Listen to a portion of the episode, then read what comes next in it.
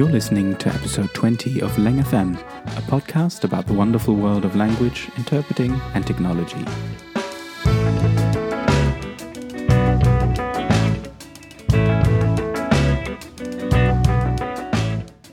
My guest today is Linda Saukko-Rauta, a sketchnoter based in Jyväskylä, Finland.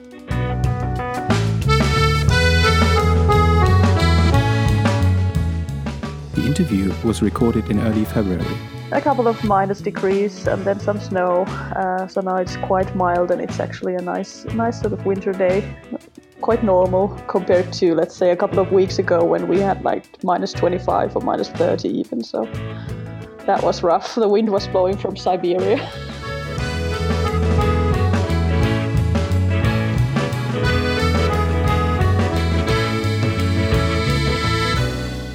Up in the north, Linda started out as a language teacher. So actually, my major is Swedish. So I used to teach more Swedish than, than English. And, and then also I, I taught Finnish for our foreign students. and then became an e learning designer. I tried to help the other teachers uh, to develop their e-learning materials and courses and ways ways of teaching. Some of them were really enthusiastic about the things that we were working with, while the others were more sort of restrained, so to say. Eventually, though, the doodles she drew in work meetings led her to set out as a freelance sketchnoter. It was a hard decision for me to, to change into entrepreneurship. We'll talk about all of those things and more in today's episode, so keep listening.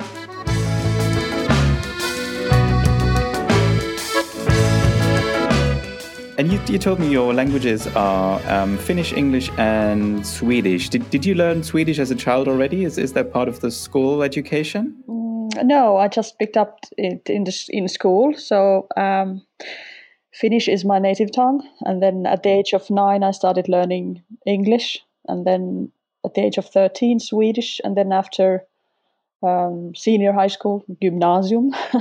after that, I, I went to Sweden to study. Actually, I studied English uh, in Swedish together with Swedes, so I got both languages in a way. Interesting, yeah. Because I, I wasn't quite sure because that, I think there are minorities in Finland that speak Swedish and a Finnish-speaking minor- minority in Sweden as well. Yes, there are. Yeah. Uh, so that's why everybody has to study Swedish in school. All the Finnish speaking kids, they have to, you know, study Swedish. So um, that's what I did when my time game came. And then um, I kind of was interested and drawn to languages. So I, did, I decided to study those in the university level as well. So actually, my major is Swedish. So I used to teach more Swedish than, than English, and and then also I, I taught Finnish for our foreign students at the in the end end of my teaching career.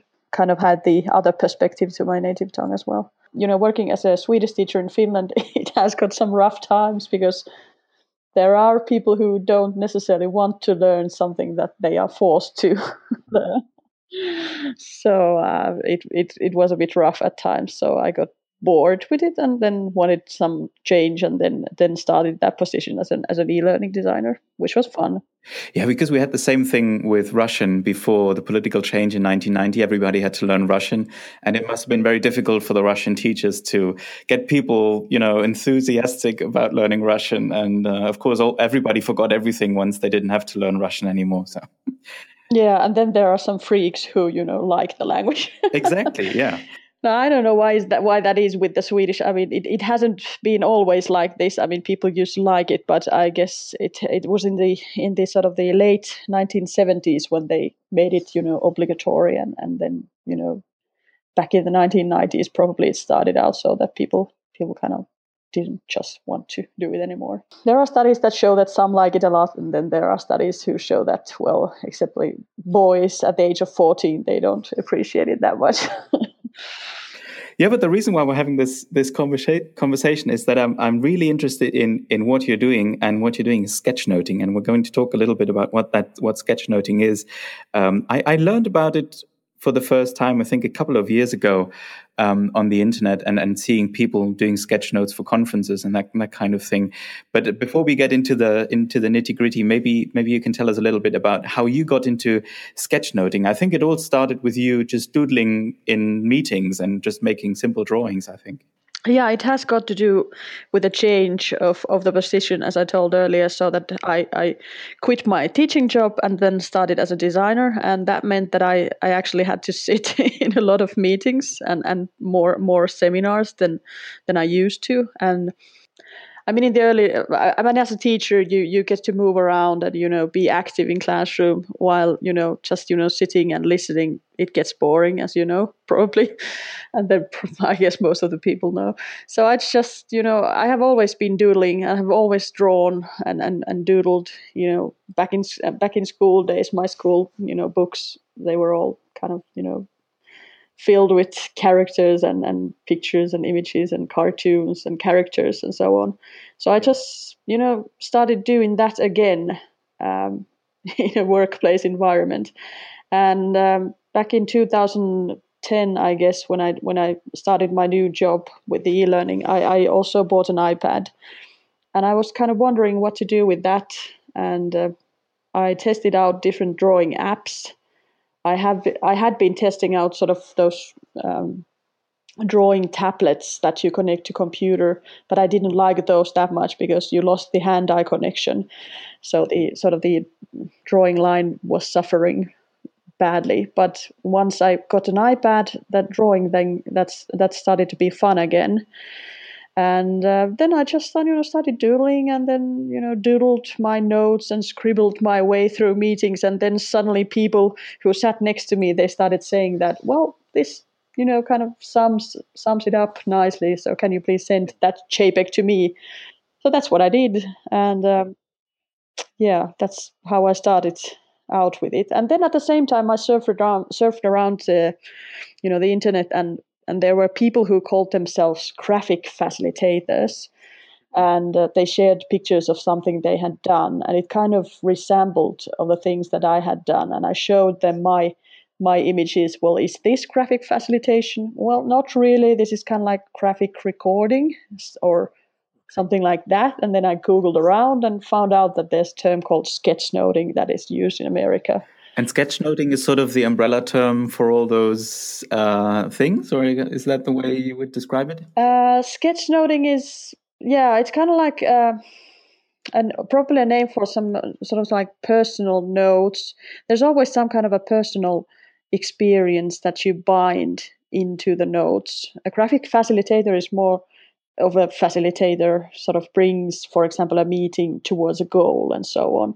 Whereas this is more organic and and as I say, I put my own thoughts maybe sometimes into it and and how, what kind of what kind of thoughts kind of rise from the presentation that might also be included there because there are a few interesting terms there around the field. So there's visual listening, I think, visual thinking, real time drawing. But I mean, the, the, the, the, basic idea behind it is to record what you hear and, and draw it and maybe draw also associations or uh, links that you see maybe to other things. Indeed, indeed. Kind of, how would this look like if I draw a picture of it and then I draw a picture of it? Um, yeah, that's the thing but it must have it must have been nice back then when you when you did all those drawings and then you finally discovered that there's a whole community out there and, and other people who do more or less the same thing or that do similar things. Yeah yeah. What i've understood it started out back in the 1960s uh, somewhere in you know san francisco area where a bunch of hippies thought it would be you know useful for you know some kind of a new way of learning um, sort of visual visual thinking as an aid for education and then it has spread around. And uh, I guess in the recent years in Europe, I think the Danish have, have been quite active with this, and then probably the Dutch as well. And then, of course, some some in London, in, in Great Britain, I think there are also active doodlers.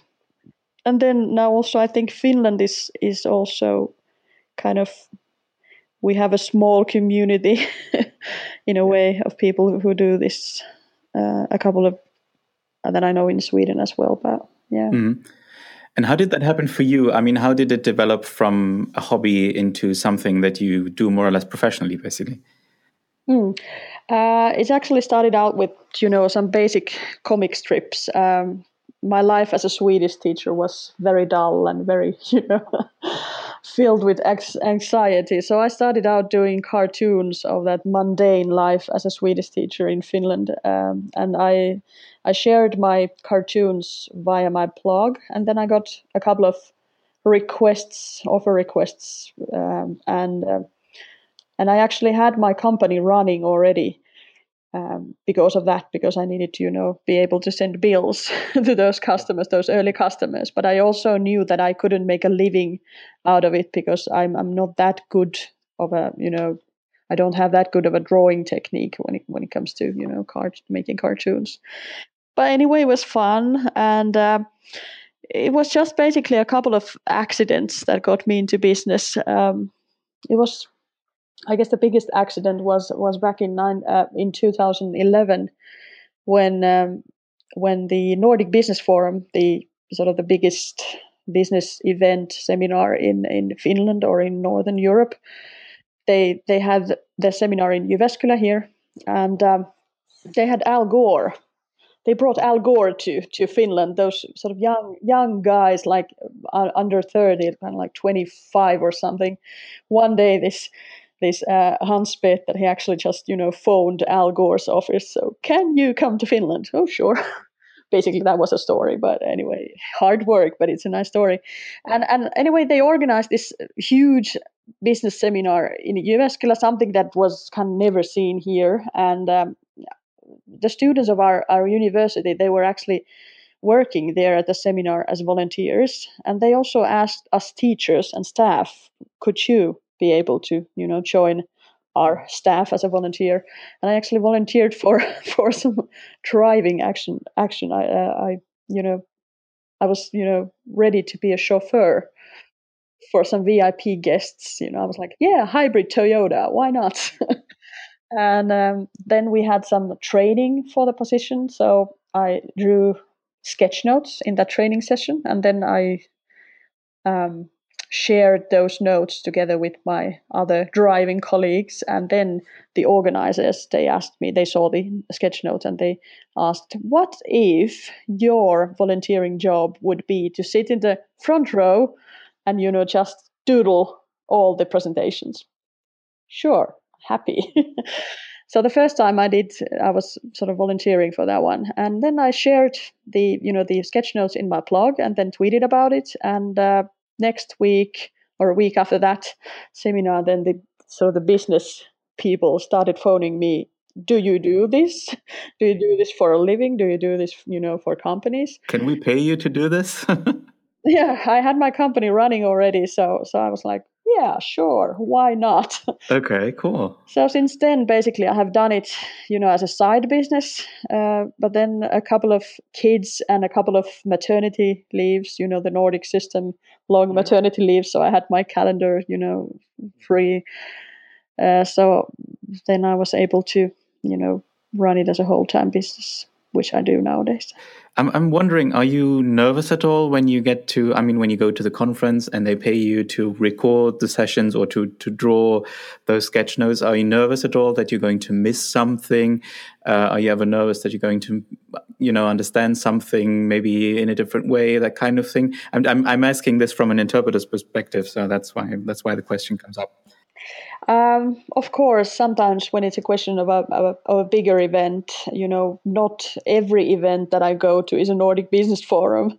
There, of course, it's kind of extra uh, special because it's a huge event and it's a huge marketing place for me. And if you do, if I do mistakes there, then you know the top speakers from America will notice how bad I am or something like that. But uh, there, of course, I'm nervous, and, and in other some other events, uh, if I'm, for example, connected to a projector and, and the whole audience of 500 business suits see me, you know, do something um, that I'm not supposed to do, then probably then. But otherwise than that, no, not really. I I have learned to, you know, take my time and and probably also my years as a teacher, you know, to be in front of a class have have taught me something. I mean, it sounds quite scary, actually. I, I read that on your blog that you sometimes um, hook your iPad up to a connector, and then everybody can see uh, what you're drawing in, in basically in real time, right? Yeah. So it's it's happening more and more nowadays. Actually, my first gig ever. Um, that was at the JAMK University. Uh, I mean, my day job, daytime job. My first gig ever was actually that way. So I was I was connected to a projector already in the beginning, and it worked out really well. The the the doodles itself they weren't back then five years ago they weren't that good at all actually awful to see back back now but i mean it worked really well because i was kind of connecting with the audience and and also responding to the things that the speakers said and and so on so the feedback was very good already back then uh, but more and more people and companies they want me to you know show what I'm doing because it kind of also makes it extra special for the audience. For example, if they're trying to talk about a company head is, is speaking about, let's say, economical details or strategy, it's often quite abstract. So they want to make it more concrete by showing what I do, and, and the people tend to be uh, amused by it. Yeah, I read this one anecdote, I think, on your blog as well, where you, uh, I think the session was getting close to lunchtime and everybody was hungry and the speaker would still go on and on and on. And then you would, I think you draw like a little figure that said, I'm hungry, I'm hungry, or something like that. Yes, yes, I did. It was my alter ego that was thinking only nothing but lunch, lunch, lunch, lunch, lunch, lunch. And you know, the audience they just bursted in laughter and, and the speaker kind of what's happening? And then he, he you know, saw the see widescreen, oh, it's lunchtime, okay, and then he quit and we were able to get some lunch. But he was okay with that. He was not offended or anything. No, no. oh, that's great. Excellent. So, do you do any um, do you do any preparation? Like, do you think of? I mean, when you get the topic for a for a conference or a meeting, do you think of how to draw specific things? Do you prepare any symbols or, or stuff like that? Uh, actually, well, yes, uh, to some extent. I of course Google around for the speakers. I mean, who they are, what they have been speaking about. And if it's a huge event like Nordic Business Forum, I also tend to listen to some podcasts or, or check out some videos so that I'm able to, you know, grab, grasp their accent. I guess that's probably something that the interpreters also do. oh yeah, absolutely. That's why I'm asking about it. Yes. Yeah, so I do that, and then um, also I kind of wonder what kind of a presentation it's going to be. If it's going to be a panel discussion, that is quite clear that I'm going to draw it the specific way you know the talking heads and and what they are saying you know from from the uh, or using the canvas in a in a special way or uh, if it's going to be um, um, a discussion of two people for example then i have a clear strategy for that one as well and um, I think you also have a bit of a routine when you get to the location of how you prepare. So I, I suppose when you're connected to a connector uh, to a projector, sorry, you'll have to sort of check that everything works on the technical side, and uh, um, you probably have a look around the conference room, that kind of thing. Yeah, of course. The advantage of working with iTools is that they normally work pretty well. You just you know plug it in, and then there you there you have it. Um, but yeah, I want to sort of find a suitable place so that I have space for my right arm because when I when I draw, I I, I of course use that one, and then. Um, I have to also check that they have uh, long enough cables from the projector to the place where I sit and so on so yeah the tech, technical preparation that doesn't take that much. It's normally so that the organizers tend to be more in in you know panic when it comes to having a real-time doodler in the house whereas it's pretty easy for me.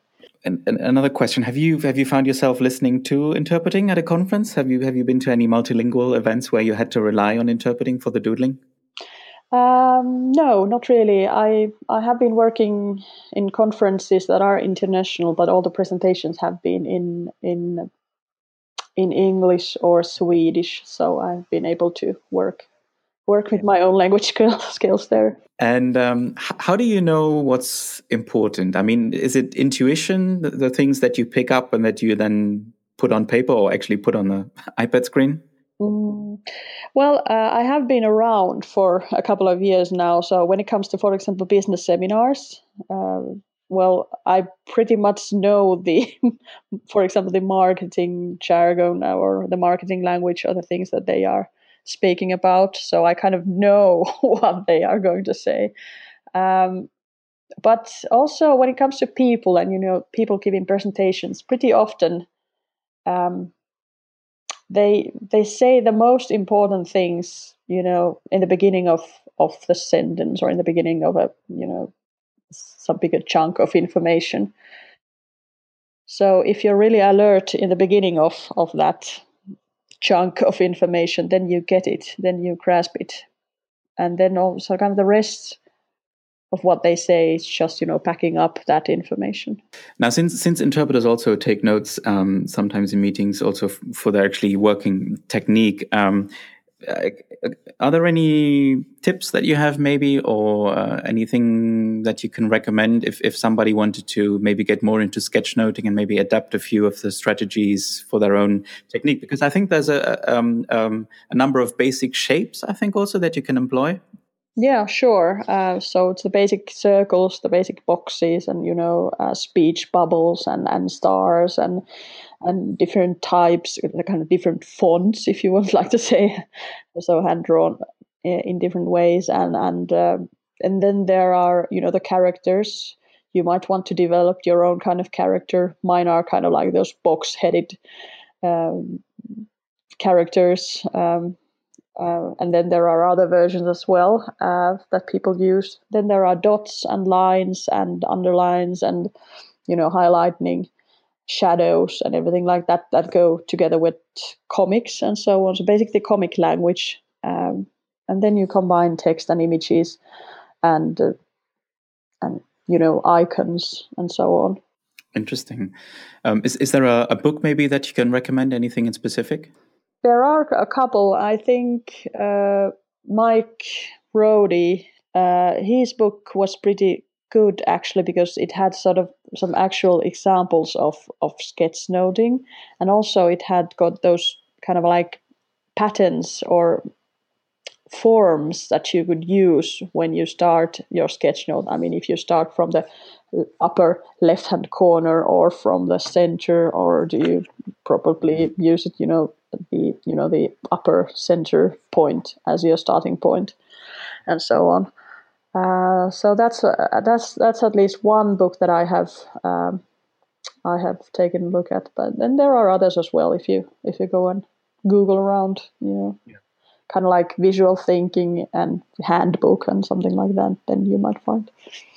But I think the Mike Rohde book really is very good. I had a look at that and it seemed very interesting, even for someone like me who would say, I have no idea how to draw, but I think that's something that uh, you really have to get over yourself in a way and just start doing it and then just practicing. I and think. he was kind of the first ones to use the term sketchnoting, I think, out there in the internet, and and he was, you know, happy to share uh, other people's work as well. So so some of my work um, is also being shared and, and covered in his blog and so on. So I think he was also one of the main kind of um, people that got me also into sketchnoting in a way. Um, and, and, you said that pretty much from the beginning, uh, you've been using an iPad for your for your sketches and for your notes. Yeah. yeah, I yeah for all the time. I haven't actually done any sketchnoting with with any Moleskine notebooks or, or pens. Of course, back in school days, my, my notes were probably that way, but no, not not as an adult. No. So, can you tell us a little bit about um, the the applications that you that you use? Do you have any uh, preferred apps or, or maybe also styluses? If you can speak to that. Yeah, uh, well, my iPad is just a normal iPad Air 2. Um, and then the app that I use for drawing is still nowadays uh, Adobe Ideas, which I have been using all these years. I have tested out other tools as well, and I have to change my my drawing tool from ideas to something other pretty soon because they are not developing developing it anymore. They are not uh, updating it anymore. Um, instead, they have this Adobe Draw, which is a free app that you can download and uh, start using, but it's not that good. It lacks some features that the ideas has, and also the I don't like the zoom in it. The zoom feeling is, is different compared to ideas, and it's not that smooth uh, it's sticky. And you know, when you're drawing fast in a seminar, real time live dueling, it it just gets you know in me into trouble if I use that one. But I have to make that change pretty soon. okay, yeah, it's difficult if been if you've been using that uh, specific application all those years. It is. It's very difficult, uh, and I know that I'm getting into trouble. But I, I mean, I should do it. Uh, so those, and then the stylus pen that I'm using is just a regular soft tip st- bamboo stylus, bamboo solo. Yeah, yeah, those those tend to be recommended a lot. Yeah, they're pretty good, I think. Yeah, I've been testing around different styluses throughout the years. Uh, so, but I just you know haven't found any better one. I use um, one with a hard tip for when when I create animated videos. I, I use a uh, it's an Adonit Adonit Jot Pro with a hard tip. That's that I use nowadays for for the video activities. But you know, real time dueling I do with Bamboo Solo. And uh, so, you, so you do those um, uh, explainer videos as well? So uh, animated sketch notes, basically, or how does it work? Yeah. Um, in a way, yeah, yeah. So I draw, and then uh, my drawing is is is taped on video, and then we uh, make it go faster and edit it and add sounds and boom, we've got an animated video. Interesting. Yeah, I really like those, and uh, they're interesting to watch because you can sort of see the the whole process and and how the how the sketches and notes take shape. I, I really like those videos. Yeah. yeah. So there aren't actually that many who do those, at least not in Finland. So mm-hmm. so we are kind of trying to hit to market with our little videos. Excellent. Yeah. Have you checked out the new iPad Pro and the stylus from Apple? Uh, yes, I watched the launch and I actually drew sketch notes while watching it. Um, just this week, I actually held one in my hand and kind of felt out what, what, what the weight was and so on. And it's huge, actually, the iPad Pro. It it feels pretty huge in my hand. So I, I I guess I'm not going to buy one for the real time live purposes when I'm away in seminars because there it would be just too big. But I guess I have to buy it for the video purposes because there, um, the the more surface you got, then the better it gets. Yeah, it's a bigger canvas, right? Yeah, hmm. in a way, yeah. I just found the stylus to be very, very good, and uh, because the the problem that I had with the traditional styluses was that you can't really put your hand on the screen, because then you get all the smudges, and that wasn't really an issue with uh, with the Apple Pencil. So that I really liked. Uh, I haven't tried out that one, and I've heard that if you if you want to buy one, then you have to line up for it for for six months or so before you get one. So it can take a while, yeah. yeah, so I haven't really had my chance yet. Uh, would be fun to test out really. And then when you when you're done with your work um, you you um, well either you're connected to the projector or you would then send your sketches to to the organizers and they use it for their conference material or for their brochures or? Yeah i actually i actually already beforehand before the seminar starts i already send a a dropbox link to my customers to the seminar organizers. And uh, during the seminar during the event i I upload uh, my images uh, into the Dropbox, so they're able to you know go and get them uh, already when the seminar is happening, so they're able to use them right away as you know marketing aid and so on, marketing material. Um, and that's what they do. Pretty often they do that. So they go and and you know take the image there and tweet it out and use it in their blog and so on. Uh, in Nordic Business Forum, I actually have access to their blog, so what I do is that after each presentation, I directly upload the sketch note into their blog. Uh, so it's kind of instant thing, and then they tweet about it. Then, yeah, very interesting uh, indeed. And you also share uh, quite a bit of your material on your blog. I think you have a, a portfolio blog, and also on Twitter yeah it's it's a messy portfolio but it's a nice blog i guess. Uh, yeah more and more of my customers want want me actually to share the work that i do. Of course some strategic strategic doodling that's something that the companies don't want to share but but you know quite often they want me to share uh, the things that i've done for them. Also probably because you know you know social media and that stuff they, they want you know the basic there. It's good content, I guess, from that perspective. I guess, hmm. yeah. Uh, it makes people, you know, people want to people want to take another look at it. You know, probably because of the details and so on, and. Uh, it has got sort of many sides to it when it comes to, for example, real time live doodlers. So, there's, for example, the audience who are present, so they get they get sort of a special moment while they watch how the how the image is is is done, and also they remember then back after the seminar they remember remember in a better way what was spoken about.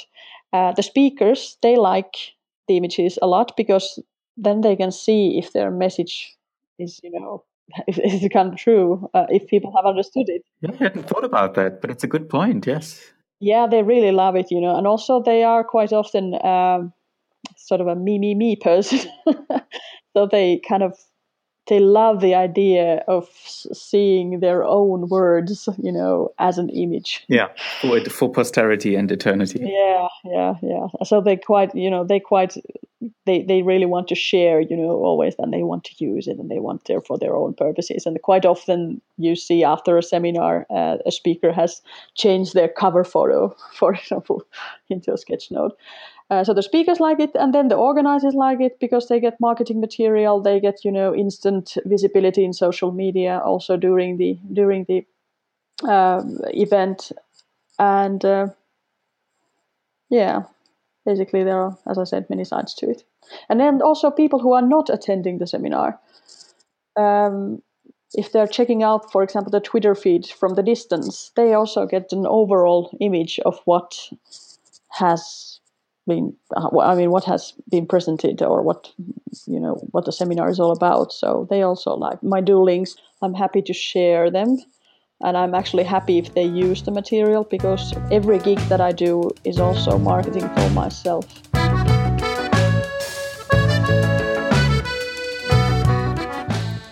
I really enjoyed talking to Linda, and it was interesting to see all the overlaps between sketchnoting and interpreting, like this one. It's hard to explain them what I do. It's hard to you know speak about it what I do, and probably there are people who listen to this and they don't have a clue about what we're talking about.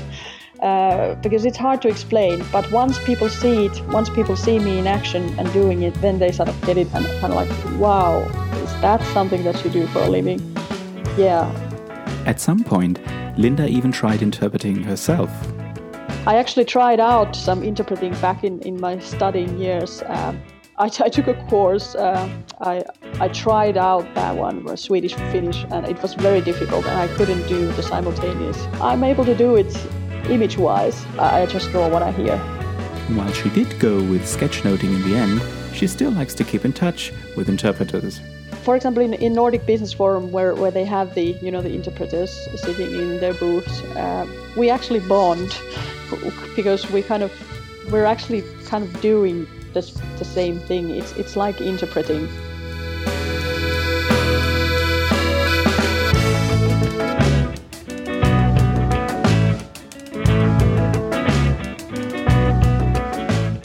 If you've enjoyed listening to this podcast, please subscribe in iTunes on your computer or in a podcast app on your smartphone or tablet. Simply search for LangFM and never miss another episode. Also, a review is much appreciated.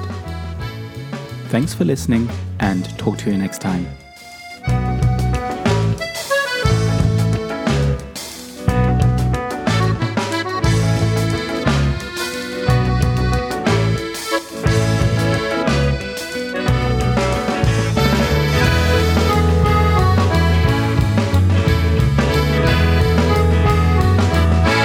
Bye bye.